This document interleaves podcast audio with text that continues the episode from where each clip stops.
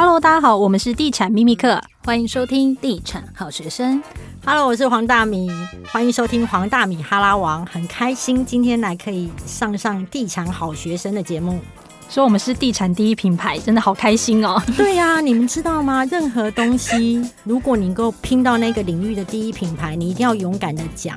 那其实地产好学生目前在 Podcast 的排名真的是房地产界的第一名，所以我不是恭维，我讲的是一个事实而已。但是我们一直没有办法进前三十啊，在五十我们就很开心了。但是房地产当中排名最前面的就是你们呢啊，啊，太感谢了，谢谢大家的支持。对，那我们现在想要问的就是，最近其实我们有在关注你的动态，就是我们觉得你的文字很有力量，常常自己的看一看就觉得，哎、欸，这根本就我们写照，因为觉得人生很难，常常面临就是各种狗屁拉渣的事情。像我们其实身旁有很多像我们这样子的轻熟女。就是她现在很烦恼，就是到底要先拼事业、买房子，还是要先结婚生小孩？毕竟很多人说女人呐、要生小孩就要趁早，因为你知道我自己都想要去冻卵了。但是呢，没有钱到底要怎么生小孩？对死薪水的上班族来说，有时候真的只能二选一耶。你自己觉得呢？我要说的一件事情，其实我觉得要讲出这件事情，我自己在粉丝团曾经轻微的透露过。但是我觉得，如果要大声讲出这件事情，其实即便到现在，对我而言，可能都是会有一点点压力的。那但是我改天还是要想在粉丝团面说，因为我自己一向都是比较同情少数跟弱势。那我要说的是说，说我从来就不喜欢小孩，对。然后我从来都认为一件事情，母爱不是标准配备。大部分的母爱是因为我生下了孩子之后，然后我跟孩子有了感情，然后我有责任感，所以我把他养大，就跟我们养小猫小狗一样，就是我觉得他是我的。家人了，所以我要好好的去做好这个角色。那我在很年轻的时候，在我的自由能够自由选择的一个情况下的时候，其实生小孩从来不是我的第一考量。我很在乎的是事业有成，这是我跟很多呃，如果以家庭为重的女孩子有一点点不一样。但是当我事业有成的时候，你问我说我会不会鼓励女孩子先去冻卵什么的？我。我我要强调哦，我不喜欢生小孩哦，但是我鼓励大家先去冻卵。为什么呢？因为，嗯、呃，当我事业有成的时候，我身边大部分都是事业有成的女生嘛，那那个年薪其实大概一百两百万都是有有的。但是我就发现了有很多很悲惨的一件事情，就是人生很吊诡，在你很年轻的时候，你很容易怀孕。然后你一天到晚在避孕，OK，这也很正常。可是等到你年纪大的时候，你经济也 OK 了，你一切都 OK 了，你突然发现你生不出来了，然后你花了很多钱，一两百万在打针，然后再问天问地算命拜拜，然后吃各种偏方，结果你还是搞不定你的子宫，跟搞不定生小孩。那我当时候看着他们这样子疲于奔命，然后就是面对一次一次小孩，感觉上那个胚胎有了，后来又因故又流掉，你知道吗？那个因故流掉，尤其当他又已经是在职场上面爬到这种年薪一两百万的时候，其实他在职场上面的工作压力都很大，然后一边在工作压力很大的时候，又要面对这一次的挫败，其实都是会哭的诶。然后我看得超不忍心的，所以。我会觉得人生最好的一件事情是你拥有选择权，你要不要再说？所以我很鼓励女生，你先去冻卵。那曾经，因为我现在是黄大米嘛，那曾经就是有那一种生殖中心来找我，希望我就是说。哎，你们两个表情真的很惊讶，你们也没有听过这一段吗？你们没有听过，还是觉得我怎么可以这么坦然的去讲？回答一下好吗？你们的表情没有没有，因为我觉得如果你有谈到的话，麻烦跟我讲，我也想要了解。啊、因为敏婷现在就刚好。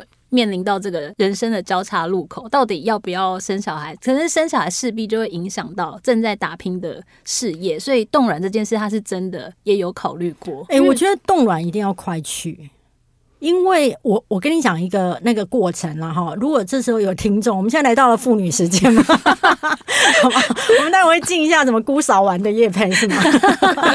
没有没有没有啦，我是真的是因为我走过以及看过我身边的很多朋友走过一些辛苦的路，所以我会希望大家不要走那样辛苦的路。那我要说的是说，生殖中心来找我的时候，那第一件事情我。第一，我不爱小孩，但是我知道一件事情：如果你能够拥有一个选择权，那是一个还不错的。还有，你此刻不爱，不代表你将来会不爱。所以呢，你为了预防你将来突然爱小孩了，所以你要给自己一个选择。那我是抱持这种心情之下，就是去验验看。那什么叫做验验看？它其实你现在的生育能力，它是可以光用抽血。它就可以检查出来的，所以我很建议大家。那一般的这种抽血的价格大概在一千块，就可以哦，就可以。所以你去做健检的时候，其实很多的健检。是为了男性而设计出来的，因为我发现它其实很少针对女生的子宫或是一些地方，就是女性不会去做检查，放在它一个基本项目。那我很鼓励说，你去做健检的时候，你就是去啊、呃，我忘记它的一个专业的名词了，然后你就是说，你想要去抽血了解。你这你目前的那个怀孕的一个指数或什么卵巢的功能，就跟你一般健检的时候抽血是一样的。那那一管血，它就可以检查出这个。好，那当时我那时候已经四十几岁了，我去检查的时候，然后医生检查完之后，因为我本身是。网红嘛，其实要讲出这两个字，还真的是有一点压力，你知道？连米姐都顿了一下，顿了一下，因为你知道要往自己脸上贴金，这实在是很尴尬。好了，姑且可能还有一点点影响力，所以呢，他那时候医生的态度是很积极，医生比我还积极，因为他很希望在我身上看到奇迹。你知道老蚌生出对医生而言是多大技术性的肯定吗？所以他很希望帮助老蚌，你懂吗？但是我觉得老蚌就有点懒懒的。好，那他去检查出来之后，他就跟我说：“哦，其实你就是符合一般的指数。”然后我就说：“零吗？正常吧？没有，没有，没有。”因为他所谓的符合一般的指数，就是说在这个年纪的指数。那因为我已经过了四十了嘛，那那个指数的那个数字其实是很低的。然后，但是医生人都很好。我跟你讲，今天你不管去做一些卵巢或是说生殖技术的那，他都会一直赞美你的子宫，赞美你的胚胎，因为他要给你信心。要说哦，你这个好棒哦，哇，这很健康。医生好辛苦哦，医生很辛苦，因为医生要给人希望，嗯、所以他就跟我说哦，是是落在一个正常的范围，就是那个年纪当中的魔棒，你懂吗？但是他没有这样跟你讲，然后他就跟我说没关系，我们要不要做一个更积极的治疗？比如说，如果说一般人一次可以拿出十五个好了，但是你可能现在一次能够拿两个。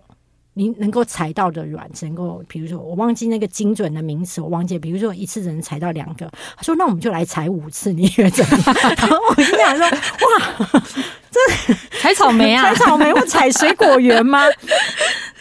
然后当时有一个情况，就是说，因为我本身对于生小孩这件事情没有那么积极，但是对于领养小孩、帮助弱势，我是愿意的哦。所以我就跟医生说，我想一想，那我就走出来。后来我就觉得我不想要这么，嗯，辛苦，不想去五次，对，我不想那么辛苦。然后我自己可以听到我内心的声音的抗拒，所以我觉得要回归到你自己的内心，是不是？你喜欢这件事，以及你想要保有这个选择。那如果说你内心是想的，只要你有一丝丝想，我认为这件事情应该要放在事业之前，因为事业再拼就有，只是钱多钱少。那你放心，如果你已经来到三十几岁，能卡到的位置也卡到了，卡不到了也跟你没什么关系了，除非你真 的好悲惨 的，好直接，对啊。那所以，你未来的薪水的差异性不会因为你现在去冻卵而有什么差别。然后你放心，冻卵的钱几十万，如果你不拿来冻卵，你也不小心就花掉了，然后也不知道自己买了什么。所以你不如就拿去冻卵，甚至好像还可以分期付款的样子。对，所以我比较鼓励说，如果你想要拥有一个孩子的人，你真的把冻卵放在最前面，他是给你一个选择权。然后你把事业稍微挪一下，那你要不要为了冻卵去借信贷呢？我认为 OK，因为、哦、嗯，因为最主要你知道，人生是一个不断圆梦的过程。假设那个生孩子是你人生一段梦，那其实你要永远知道一件事。我常常在跟我的粉丝讲，我很爱谈钱，我很爱赚钱，但是我永远都知道一件事：钱是我拿来实现我的梦想的工具，钱是我拿来做慈善的工具。它对我而言重要也不重要。所以，如果钱可以让你满足有一个 baby 的一个想望，那你去借信贷，那你之后慢慢还就好啦。那就是把那个软冻起来。然后把选择权握在自己的手上，这大概是我对于事业跟冻卵之间，我会认为冻卵优先。那你觉得买房子呢？买房子这件事情，我认为你要量力而为，因为其实每个月要缴的房贷跟每个月养一个小孩的钱其实是差不多的。呃，我自己会觉得，如果你想要小孩，你的你可以推算得出来吗？我认为大概在三十九岁以前。是一个比较容易，因为他们那时候给我看很多数字嘛，有上到课，哦，对，我上了好多课哦，真的很开心，你知道吗？当网红真的很好，很多人都会教育你很多事，大家都认为你的教育不能等，就是三十九岁以前，你大概都是还比较有机会，那四十岁之后的风险跟小孩的疾病会比较高，那你等于是算得出来的嘛？那所以我会觉得这件事情会比较优先。在事业的部分，那如果你说买房也一样啊，你房子了不起，你就不要住台北就好啦。嗯，而且你知道吗？不住台北的好处很多诶、欸，因为你的小孩不会生活在一个很大的压力之下。你知道吗？人就是一个比较的动物，当他发现整个他周围的人。爸爸妈妈都很优秀的时候，你是一个普通的上班族或是公务人员，突然那个孩子就会觉得我爸爸妈妈没有那么优秀。可是如果你今天搬到乡下，哇，你是公务人员是横着走了，我可以就搞了那些书香门第，是吗？所以你知道标准他。基本上是不是一个定值的？它永远都是在漂移，所以不一定要住在台北。但是生小孩是有年限的，所以我认为买房跟生小孩，我会先选生小孩，因为一样嘛，是实现你的梦。但是如果你人生的梦是觉得房子比生小孩重要，那你就当然就是拿去把钱拿去圆你这个房产的梦。但我要说的一件事，即便我是一个这么爱谈钱、爱赚钱的人，我还是要强调，钱是用来你实现梦想的工具。每一个物质能够带给你的快乐，其实它都不会太久。每一个拥有的物质，你今天拥有这个房子，你会很开心，但是你相信我，过一阵子你就会觉得还好。那只是因为它的金额比较大，以及它的增值性，所以你会觉得说，好像背起这个房贷 OK。那我我很反对，就是过度透支去买这个房子，咬牙忍下去这件事情。变乌奴。我很不赞成，为什么？因为哦，我在职场上面哦，一直来讲，大部分都是属于红牌。我之所以可以在职场上面一直是属于比较红的一个原因，是因为我认为有一个关键点，大部分的人都会觉得达标主管的期待就好。在我的人生当中，没有所谓叫达标，我永远在做超标，因为超标主管才会对你印象深刻，才会帮你加薪，同业才会觉得你很威风，所以你将来才会跳槽。好。那就变成说，我的薪水其实一直在，在我过去三十几岁的时候，是一直在往上走。然后我都认为我的职业啊，以我这么努力，一定会往前冲。可是我没有顾虑到一件事情，我第一次发现房贷对我而言是有压力的时候，是在我那时候心脏不舒服的时候。我因为心脏不舒服，我当天就决定离职了，因为我觉得我如果继续做下去，我会死在公司，所以我毅然决定离职。可是我在离职的时候。那是因为我对生命的那一种恐惧，可是我知道很清楚，我身上还有一些房贷，还有要给我父母孝养金。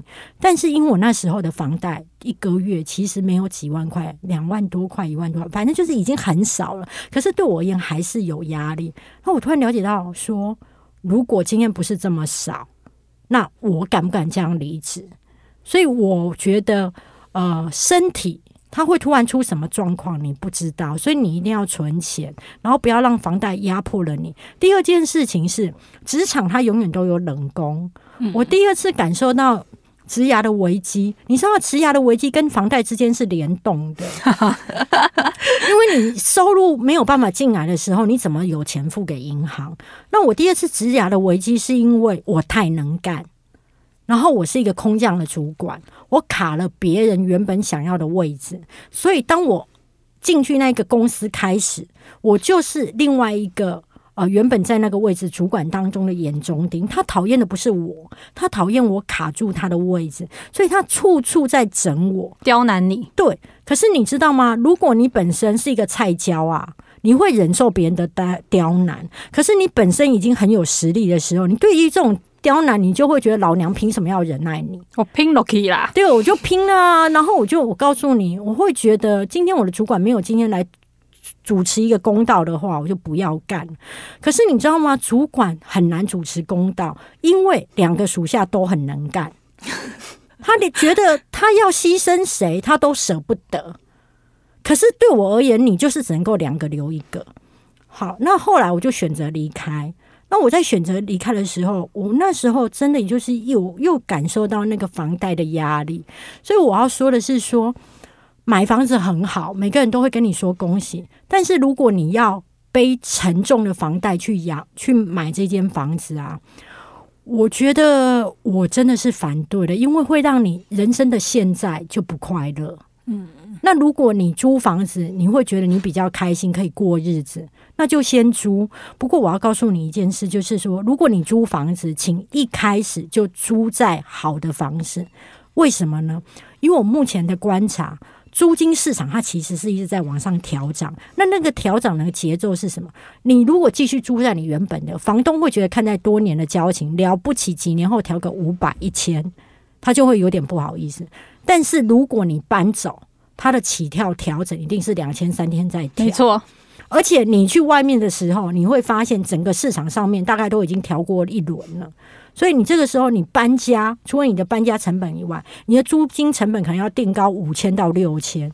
可是对一个上班族而言，他突然增加五千到六千的房租的租金的时候，其实等于吃掉他可能这一两年来加薪的薪水。所以我会觉得租屋主，你一开始就找到一个好的地方，然后发现说，哎，房东也 nice，住起来也开心，你跟他签长约。